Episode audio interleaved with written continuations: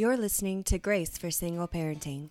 I'm Jen Smith, and each week we'll discuss a topic that encourages single parents to live their best life in their current season with God's grace and love. If you're a single parent with no significant other this Valentine's Day, then I just want to encourage you with today's episode. We're going to talk about being a single parent and what you can do on Valentine's Day. I think that Valentine's Day is a great day of the year to just celebrate your love for your child. And there are actually so many family things you can do on Valentine's Day that your relationship status really is not matter. It can just be all about your love for your kids. I mean, regardless if you have kids or not, Valentine's Day, pretty much you can split the population down to people who either love it or hate it. And after years of dreading the holiday as a single parent, I decided one year to go all out for two people I love more than anything else in the world, my children. What I did was I spent weeks planning how I could surprise them throughout the day and make them feel all my love. And after that Valentine's Day, I no longer dread Valentine's Day as a single parent. In fact, I look forward to it just like any other holiday. So whether you're dreading Valentine's Day or not, there's no reason not to celebrate the little loves in your life. And I've got some family Valentine's Day ideas that I think you're going to really enjoy. First, try to start their day with a smile. And you can begin it with a special breakfast.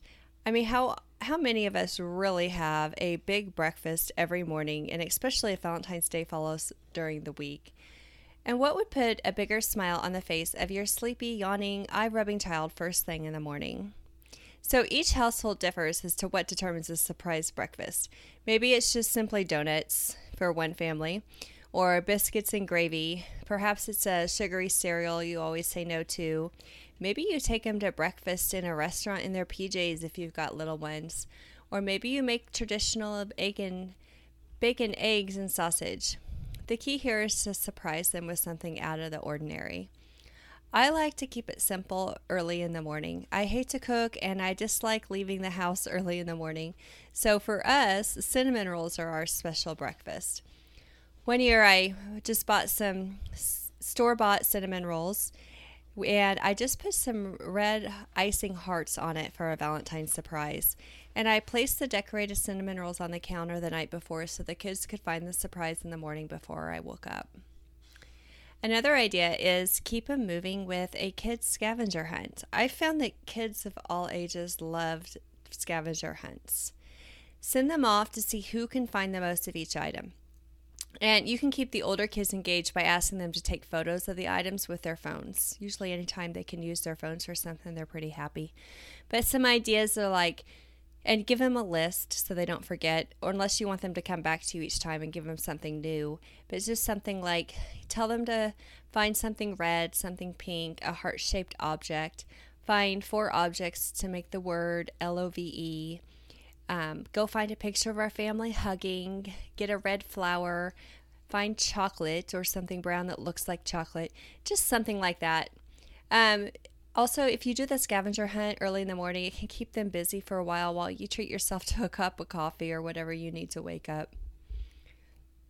You can also have them go on a treasure hunt to find a Valentine's gift that you give them. And you can put out clues the night before or while they're eating breakfast or maybe while they're doing that earlier scavenger hunt. And you can make up clues for where to find each one and lead it up to the hidden gift. So, so one I do... I've done before um, is like you give them a clue of your first clue is where I lay my head, and then you put that clue under your pillow, and then they'll find the next clue that might say your next clue is where the dirty clothes are. So you'll put the next clue in the washing machine, and then you say like the next clue is where your snow boots belong, and then you can keep doing that all all throughout everywhere you want to leave clues depending on how many. And um, maybe your last clue says, your present is where a cooked turkey would be. And then they can open up the oven, assuming you didn't use it this morning to cook, and they can find their present for you. And, you know, the, your present can be um, a no-cost present as well. And one of the things I like to do for the no-cost present is to give them coupons for Valentine's Day. And the kind of stuff I put on coupons are like activities that I promise to do with them. Things like um, picnics, bike rides, movies, uh, go out to eat at a fast food restaurant, dinner date, donuts before school, ice cream cone, um, stay up thirty minutes past bedtime, extra thirty minutes on the iPad, a board game of your choice. And I put all those on um, coupons, and then they can use them throughout the year. Another thing you can do is write your child a yearly love letter, and then you can hang it up in a frame in their bedroom, and then each year place a new one in front, always keeping last year's letter behind it. And after many years, your child will have multiple love letters from you to them. Or similarly, on nice cardstock, you could write a word to describe your child, and for each letter of the alphabet. And so, for example, you would say A and describe them with a letter, with a word for the letter A, and B all the way through Z.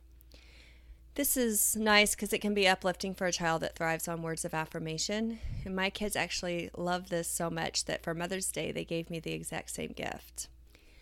Uh, family games that you can do on Valentine's Day. It's a really fun day to play Minute to Win It games.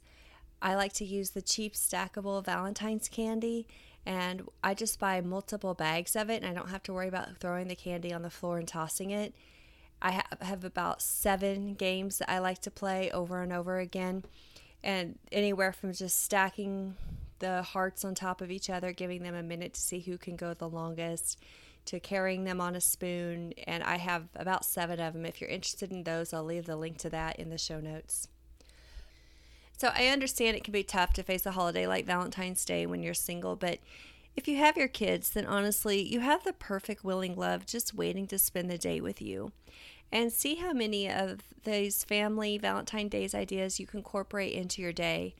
I mean, it's not going to be the same as dinner, roses, and a movie, but honestly, it may be more amazing than you thought. And I think that you might really enjoy spending the day with your kids, and all of the planning you'll have to do might really be exciting for you and a treasure that you'll both look forward to each year. Thanks for listening.